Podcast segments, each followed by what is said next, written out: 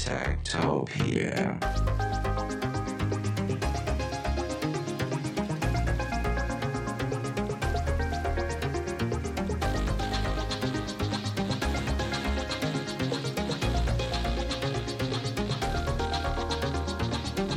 Tektopia er en ugenlig podcast om mennesker og deres teknologi, udgivet af Ingeniørforeningen IDA i samarbejde med Teknologiens Mediehus, støttet af .dk, IDA Forsikring og Messecenter Herning. Mit navn er Henrik Føns, og det er mig, der bestemmer i Tektopia. Tektopia.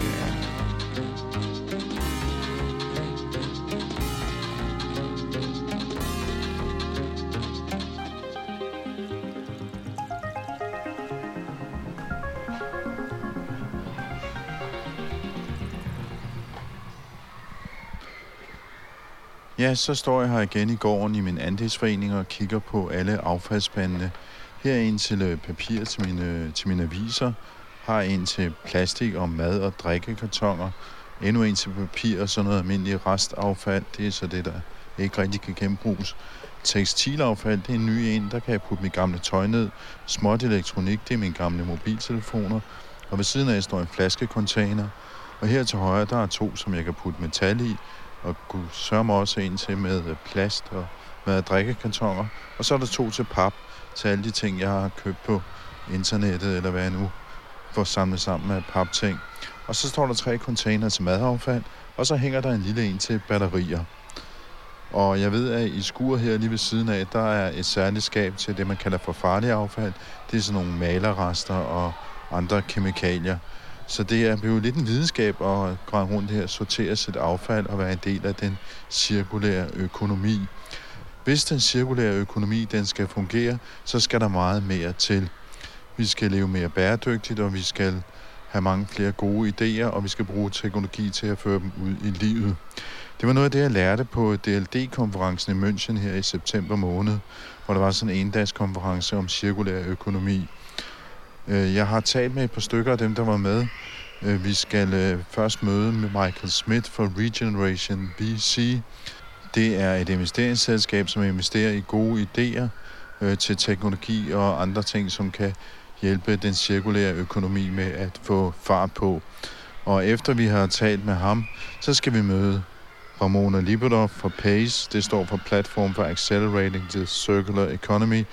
Og øh, hun er sådan lidt mere oppe i helikopterperspektivet, hvor hun kigger på, hvordan vi kan omforme hele samfundet, så vi understøtter den her bevægelse. Men allerførst, så skal vi hilse på Michael Smith, øh, en amerikaner, som faktisk også har kontakter her i Danmark. Jeg mødte ham faktisk ugen efter DLD, der mødte jeg ham til Tag Barbecue her i København, hvor han var på jagt efter gode, innovative danske idéer til øh, at booste den cirkulære økonomi. Men øh, lige nu og her, der skal vi høre om nogle af de virksomheder, han har investeret i, og øh, hvad hans tanker er omkring at øh, dybest set redde verden og tjene penge samtidig.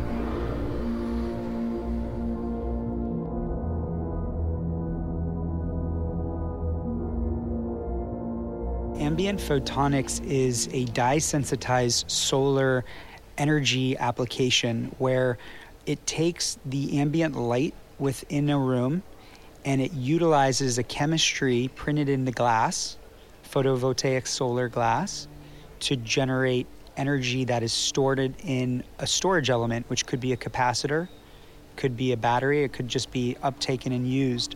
And what this means is in an Internet of Things device, which might currently be powered by a, a AAA, AA battery or a, a circle battery, you could obviate the need for that and just use our solar product to power it. So our first customer is Samsung um, with remote controls, which come out uh, later in the year and into next year.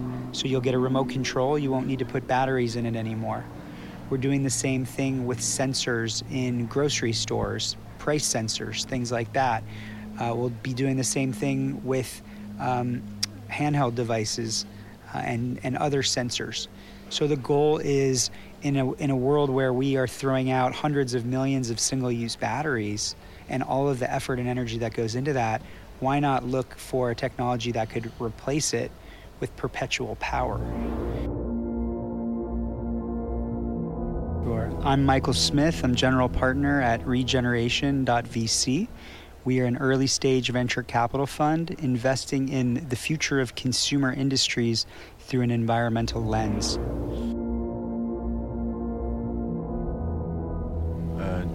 Just to clarify one thing, because I was thinking when you mentioned the uh, Samsung example, uh, which means that you will still produce a lot of remote controls, but one has to bear in mind that you will also they will also produce remote controls for developing markets. So these people will buy them anyway. It's not solely aimed at people like us in the Western countries.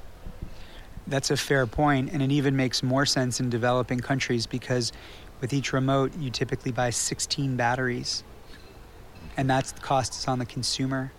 And so the consumer typically will buy the cheapest option, which lasts the least amount of time and in developing markets, this is an even higher cost of ownership. So with each remote, think about you've displaced 16 batteries. That's powerful. And it applies to many more devices and things. So it's sort of going beyond the battery as we have, as we spoke earlier about critical raw materials and some of the challenges that we have, that Europe has, that the U.S. has, that you know China has has has forged with its over decades with its really robust supply chain of metals, rare earths. Um, we need to start to be innovative with how we're using these materials and their impacts on consumer products and our cars and windmills and solar and, and so on and so forth.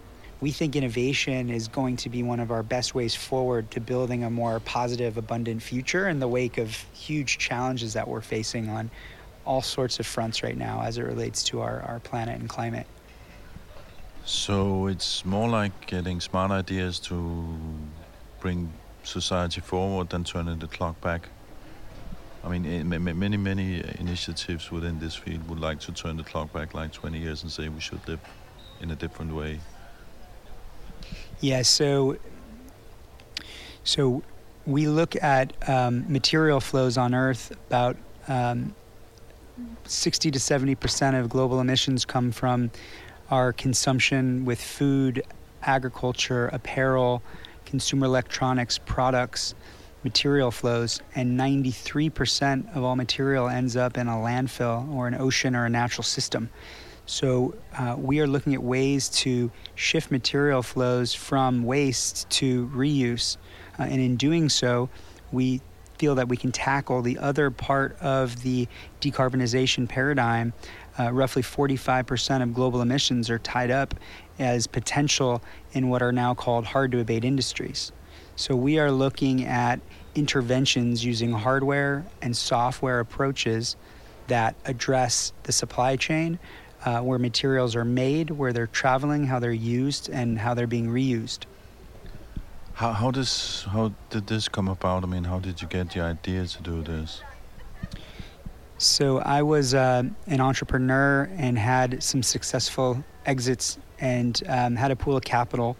I was very passionate about what was happening uh, on our planet and that corporates were the main contributors and looking for climate technologies for the last 10 years to systematically uh, attack different opportunity sets um, consumer industries, for whatever reason, have been somewhat out of favor from an investment standpoint.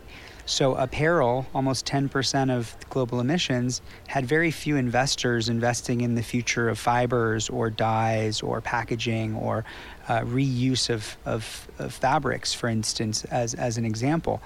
And it struck us that beyond food where you had uh, a lot of attention moving to new proteins, alternatives to meat, things like that, you would have a lot of investors crowding around certain companies, but those same companies were wrapped in plastic and packaging and things that were being thrown away.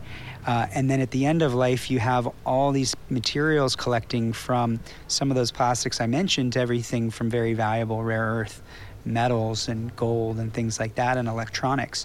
So there had to be an opportunity to think about at an early stage helping entrepreneurs figure out how to build scale and, and succeed in their business cases um, in material science, on the material inputs, in the brands and services that serve them, and in the reuse technologies that keep products flowing. So, uh, are you mainly investing in existing company companies, or in startups, or even in in research? So we focus on early stage uh, innovation. So what that means for us is we look at seed and Series A uh, companies as our initial investment point. So in our industries, unlike in energy, this might be a technology readiness level of a six or a seven. This might be a, a technology that's already in market, that has a customer or two, some amount of revenue. It's proven out. It's already tech transferred from a university. It already has some angel investment and some product market fit.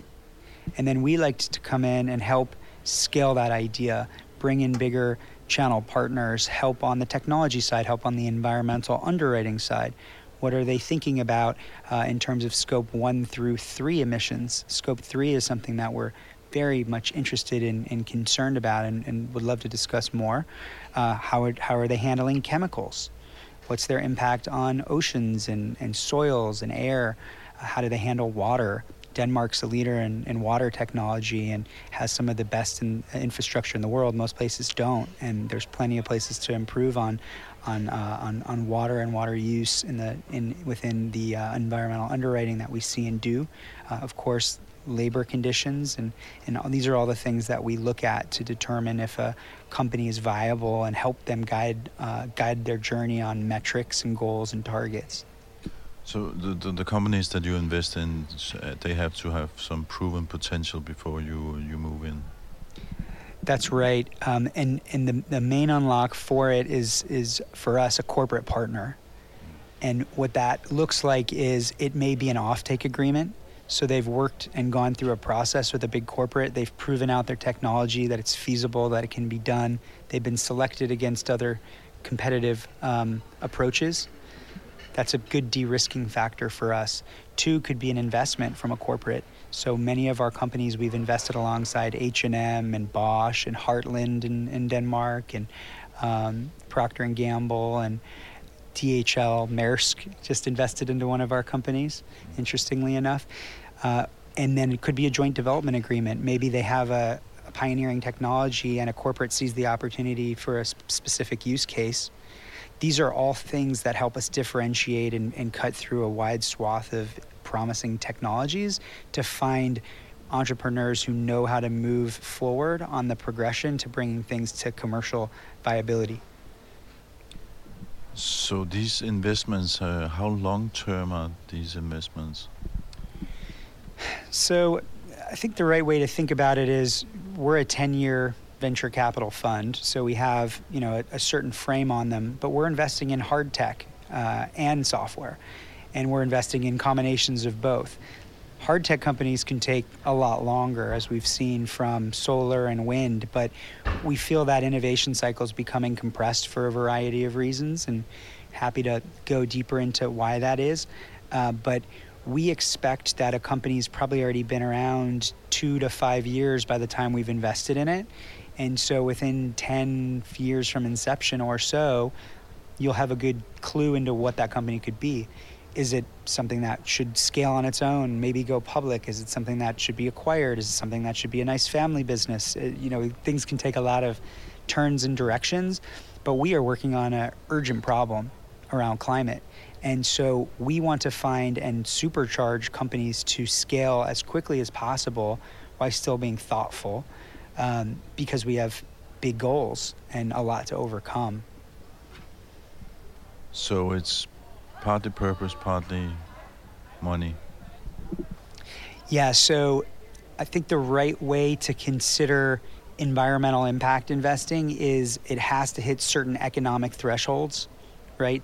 we look to typically underwrite it at 10 times multiple of invested capital. Can this be a much better investment than we're putting in? We have LPs that we report to that expect us to do well on that side of the house. Is the team strong? Do they have IP? Right? Are there moats? Uh, and then on the environmental side, we need to make sure that we can hit the goals and targets that we set out for the companies. We understand that that is adapting and changing constantly with new regulation, with new jurisdictions. different parts of Denmark regulate differently than you know, uh, like in the U.S. California has nothing to do with the center of the country for the most part. It's it's its own entity. In New York, it's much closer to New, uh, to California, so it's helping and collaborating with these corporates and, and these upstarts to make sure that we're getting this innovation to market faster. There's there's a lot of um, consideration around this idea of planetary boundaries, overconsumption, and there's a, there's logic to it, right? We are consuming more than is responsible, and we are passing down a growing carbon balance to our future generations in the atmosphere and other GHGs and chemicals. Something needs to be done. There's no question about it. Um, from our perspective, our theory of change is that we can unlock innovation more rapidly to address a lot of the inefficiencies in, in the current model, the linear system of take, make, and waste, and make things more circular and make things that flow better and get you to reconsider what a good or service is. For instance, we have a company called Tulu, um, which is a platform for to to share goods and services in an apartment building, at a store, at a co-work space so, do you really need to own uh, a, a, vacuum cleaner, a printer, um, a mop, all the things if you're living in a small apartment that just take up shell, uh, closet space? They end up breaking. You don't use them all the time. What if you could share that in the lobby, and you know pay less and have a better experience? So Bosch agreed with us. They invested in the company with us, and they've never gotten data on how people were using their products before, how frequently they were using their products. Now all of a sudden, if you're Dyson and you have this uh, this vacuum cleaner, you can make it to last longer, to be used all day, because now you've got three of these vacuum cleaners in a building, not a hundred of them, right? So you can really start to reconsider how do we make our products in a way that could be higher utilized and get more from them. They might cost more, but they are you, their lifetime value and the reuse of them and the resell of them changes from what we've known, which is let's make it as cheap as possible with just a limited set of function to be thrown out for a new one to be purchased shortly thereafter. So we want to push that idea and look for more abundant ways of, of thinking around this than um, a degrowth mindset, which we think is going to be a very hard sell, particularly in the developing worlds that are starting to get access to you know materials and, and, and resources for the first time, asking them to sit out uh, of that transition is quite hard. So we, we need to be creative about coming up with multiple pathways forward. An exciting case is uh, a company called Cruz Foam. So we take the shellfish waste from shells of shrimp and lobster, we blend it with fiber starch to make a pellet this pellet is a drop-in replacement for polystyrene, styrofoam. So polystyrene's become banned in California, China, Canada. It's got benzene in it. It's not good stuff. This you can thermoform, you can extrude, so it and it works on existing polystyrene equipment. So Sony invested in this with us. You'll get a Sony TV set wrapped in Cruz Foam. We can make shapes out of it. We can put it in the soil. It's gone in two months. It regenerates and enriches your soil, where these shells would have been sitting in landfill potentially if they weren't used in some other way and creating methane. So there's a drawdown effect to it, and um, it's uh, it can be used in cold chain. You know, so a, a, drug company could use it instead of the cubes of, of styrofoam to get rid of it.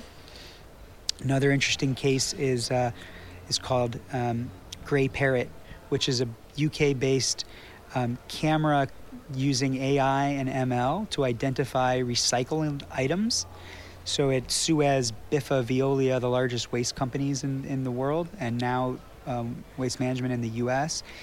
This camera looks over the belt, which is where all your recyclables travel. Robots, humans pick them off a line and then bale them.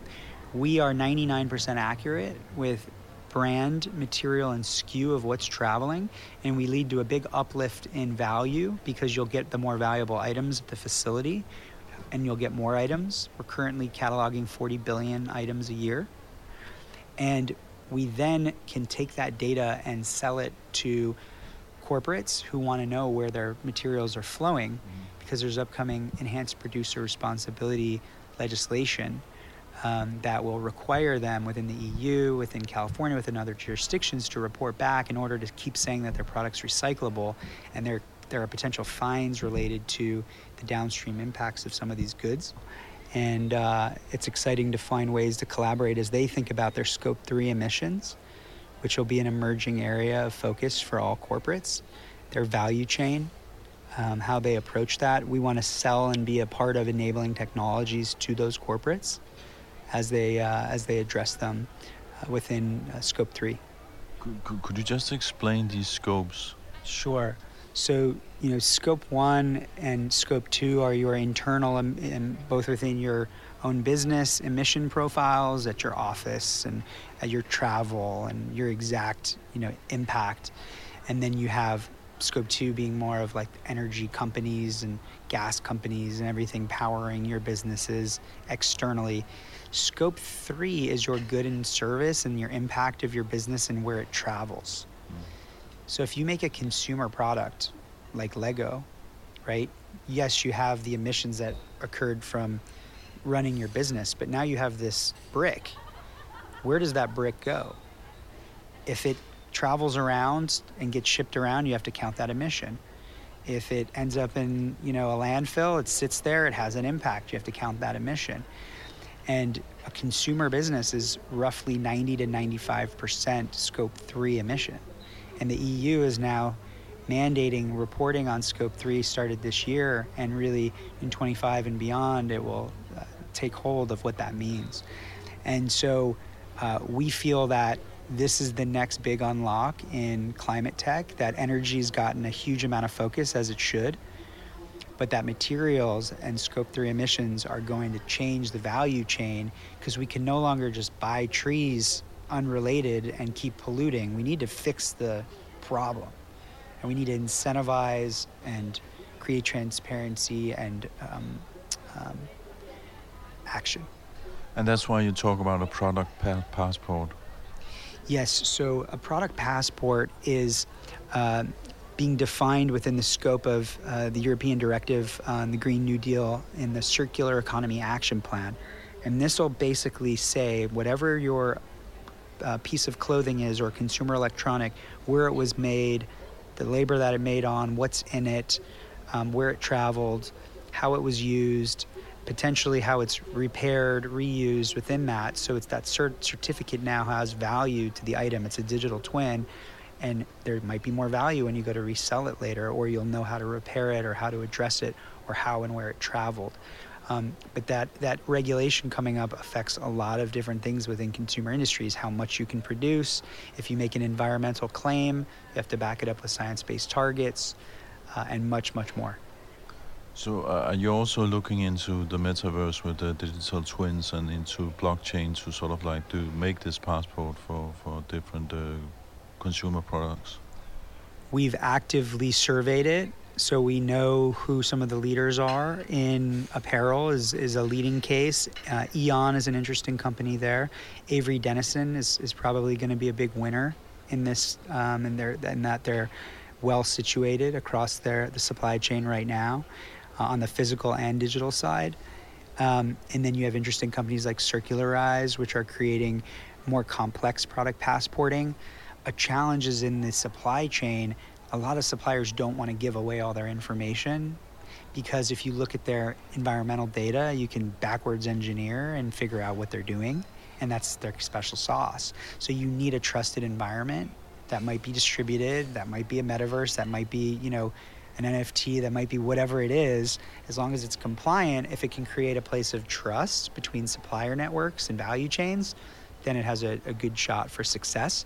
Um, we haven't invested in a company like that, but we would certainly use that technology, that enabling technology, and we would we would look at it and we want to know about founders working on that problem.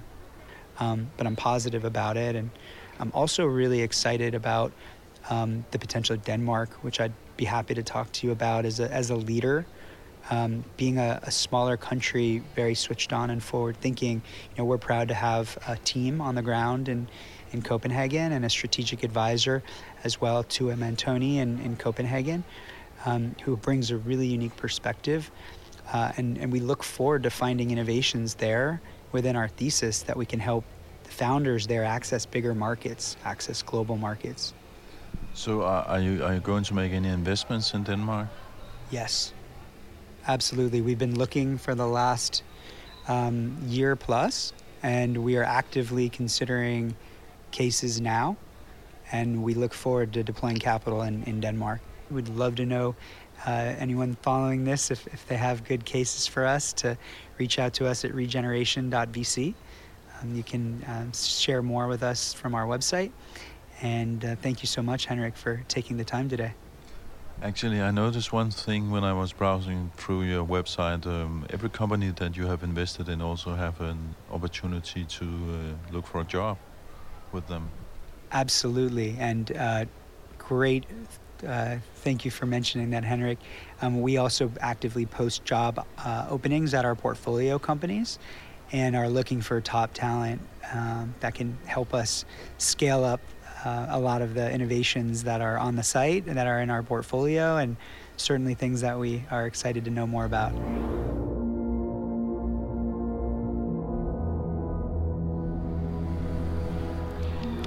Og det var altså Michael Smith fra regeneration.vc. Jeg lægger et uh, link på tektopia.dk, hvis man uh, så er en af de her danske virksomheder, som han efterlyser, eller man bare har en lys idé, som man måske tænker, at han skal kaste nogle penge efter. Nu skal vi møde Ramona Liberer fra PACE, som er en organisation, der skal accelerere den øh, cirkulære økonomi, og som udspringer af World Economic Forum.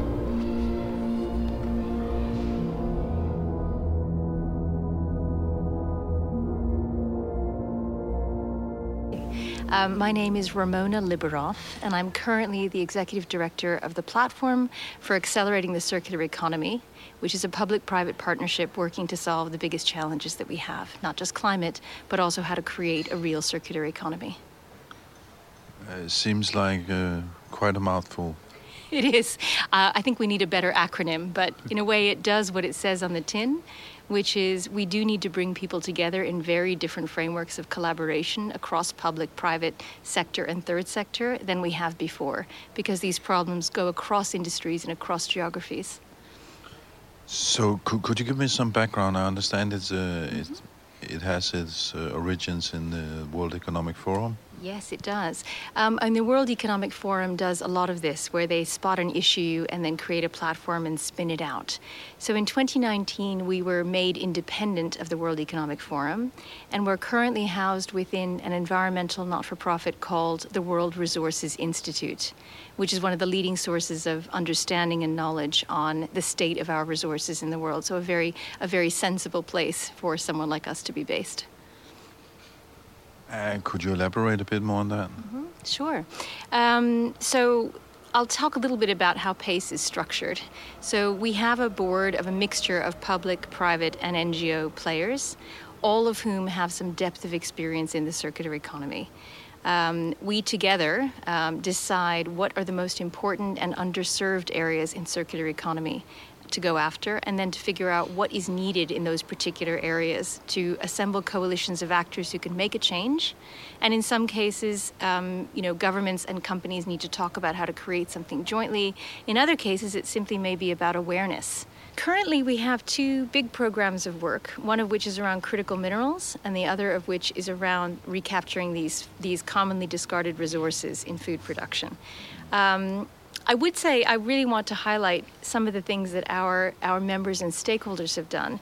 Um, the reason why we ended up in the critical minerals area was actually because Apple, one of the companies who work with us very closely, faced a problem. They set themselves a very high ambition for recycled content and then realized that, particularly within Europe, they were unable to get electronics across borders so they could be recycled and the minerals recaptured.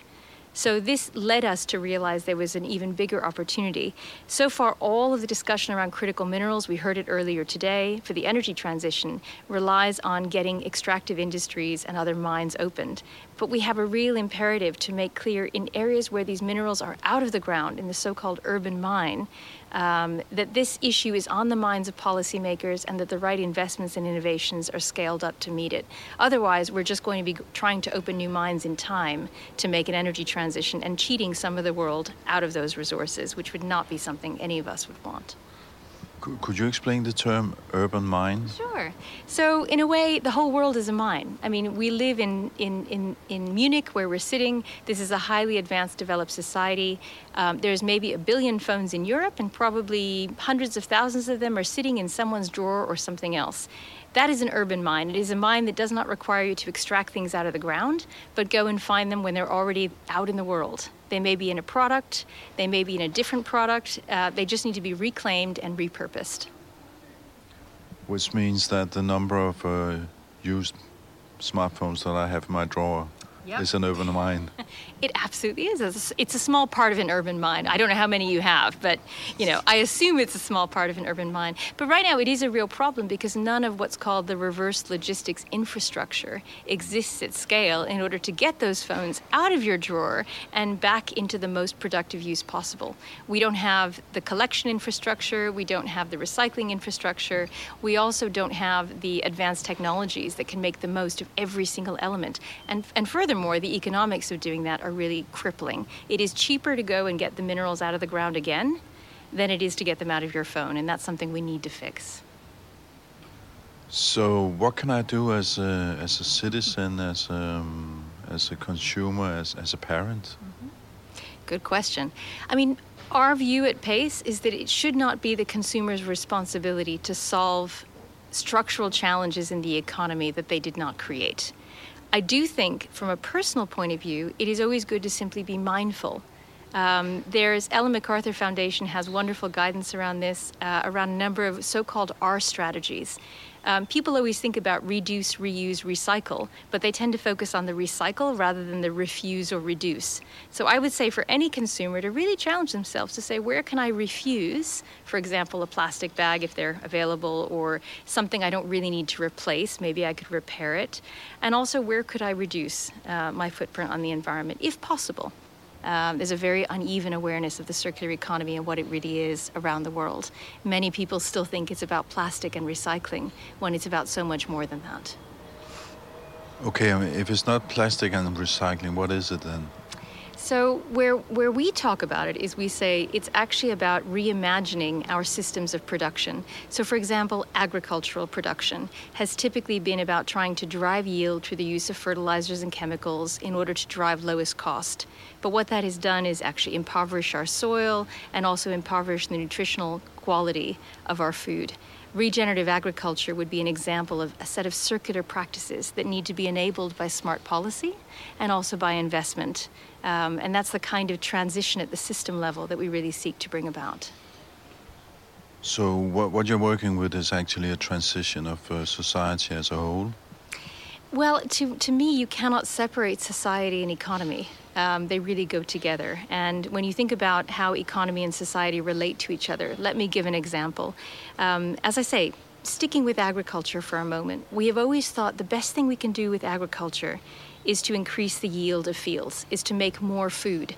But the actual truth of the matter is, we make as much food as we need. It's just not well distributed, and a lot of it is wasted.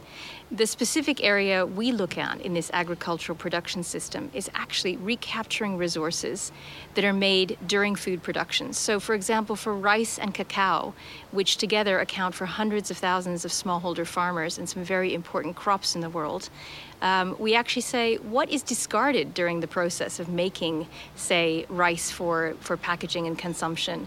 Um, there are byproducts of both of these value chains that could be used to bring more income to the local farmers and processors and also be very effective low carbon inputs for things like cement and building materials. If you start to reimagine your material world and reconfigure it through technology, through policy, through investment, you create the framework for a true circular economy. We believe a lot of the conditions for these changes have to come from the first set of interactions between politicians and business people or between civil servants and business people in order to come to an agreement about smart policy that drives smart investment and the greater economic viability of some of these products. Right now, doing the right thing is more expensive and more complicated, and a lot of our work is about getting it to be cheaper and easier. What, what kind of technologies goes into to this uh, thinking? I mean, I think a lot of the big data technologies, uh, machine learning, and AI technologies are all very, very helpful for this kind of challenge.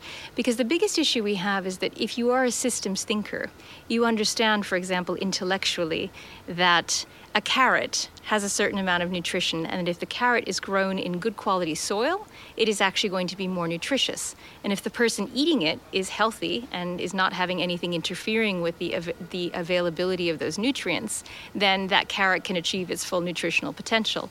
But at every step of that process, whether it's planting the carrot seed in the soil, the quality of the soil, whether it's about harvesting that carrot, uh, whether it's about being willing to pay a premium for a good quality carrot, we have data that we could capture.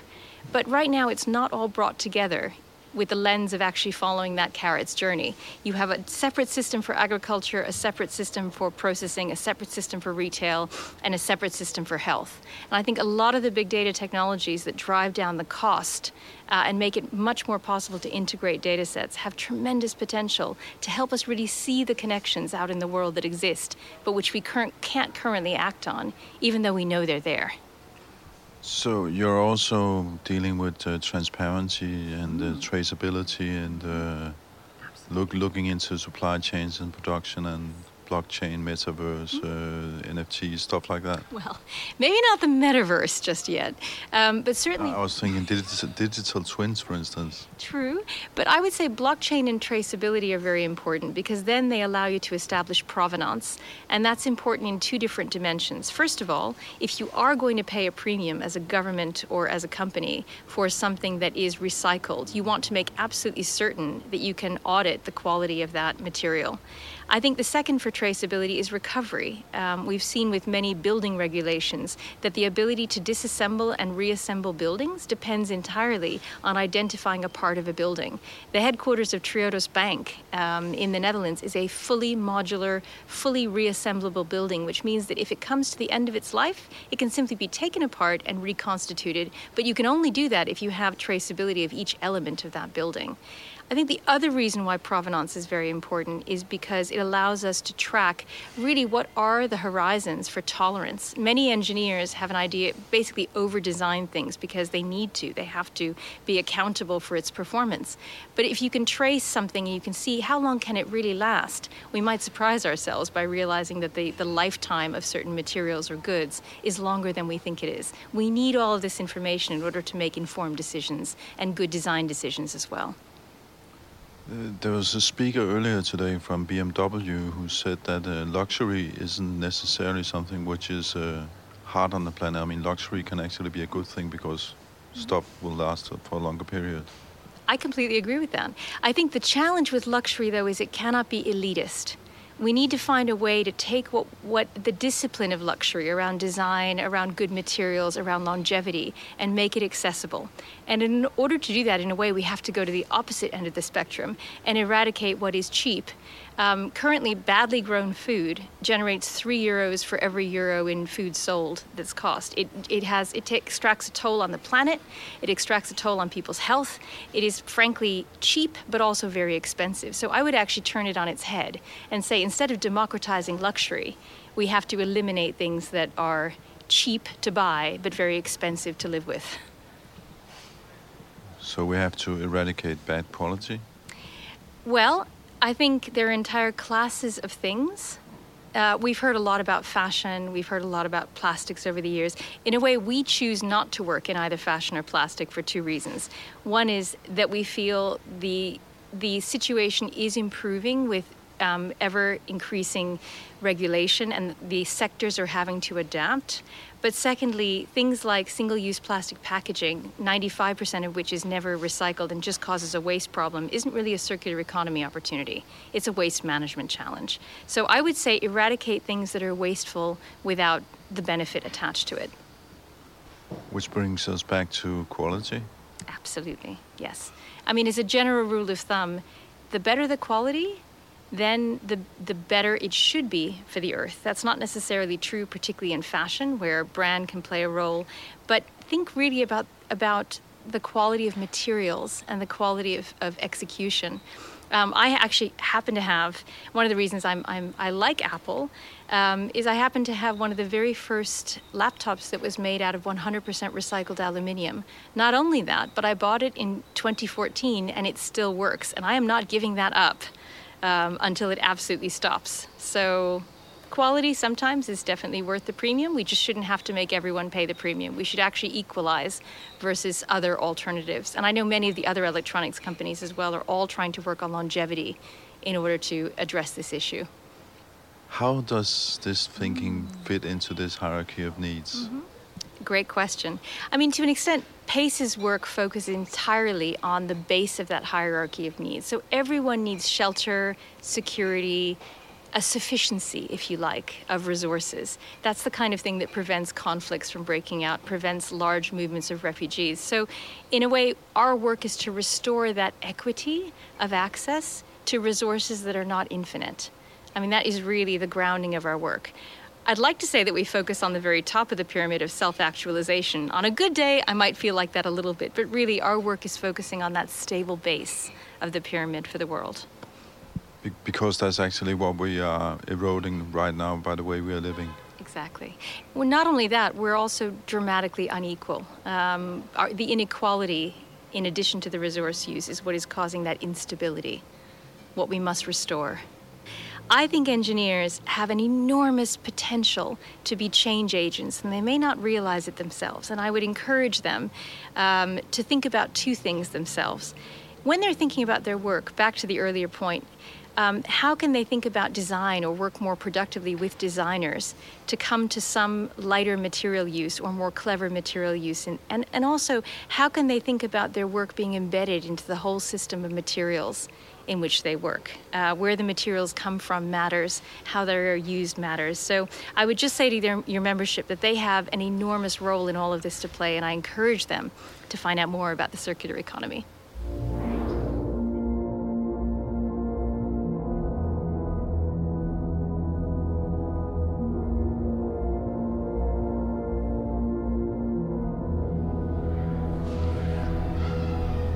Jeg lægger nogle links til dagens indslag på tektopia.dk, og det er også der, du kan finde tidligere episoder af podcasten her. Og det her, det er jo så nummer 301, så du kan finde 300 podcast på tektopia.dk. Så der er nok at hygge sig med i de mørke vinteraftener. Lige nu her skal vi have podcast for Ingeniørens podcast, Transformator. For første gang nogensinde er Five Eyes samlet offentligt. Det er cheferne for de fem engelsktalende efterretningstjenester, der står samlet frem i programmet 60 Minutes og råber i samlet kor, kineserne kommer. Og de kommer i en kombination af noget nyt og noget gammelt, eller som FBI-chef Chris Ray forklarer det.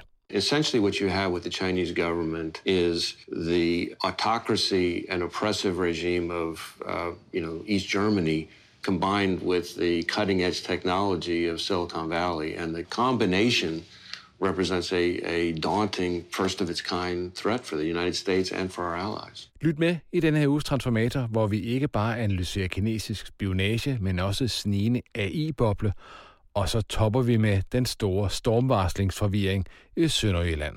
Lyt med i Transformator.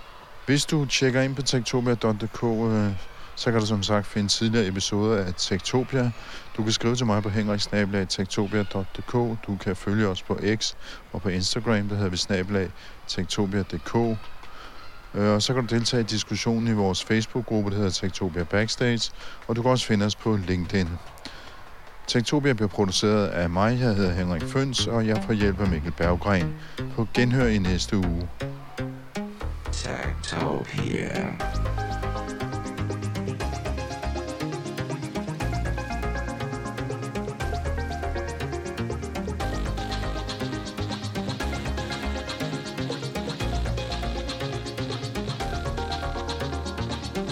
Tektopia er en ugenlig podcast om mennesker og deres teknologi, udgivet af Ingeniørforeningen IDA i samarbejde med Teknologiens Mediehus, støttet af .dk, IDA Forsikring, og Messecenter Herning.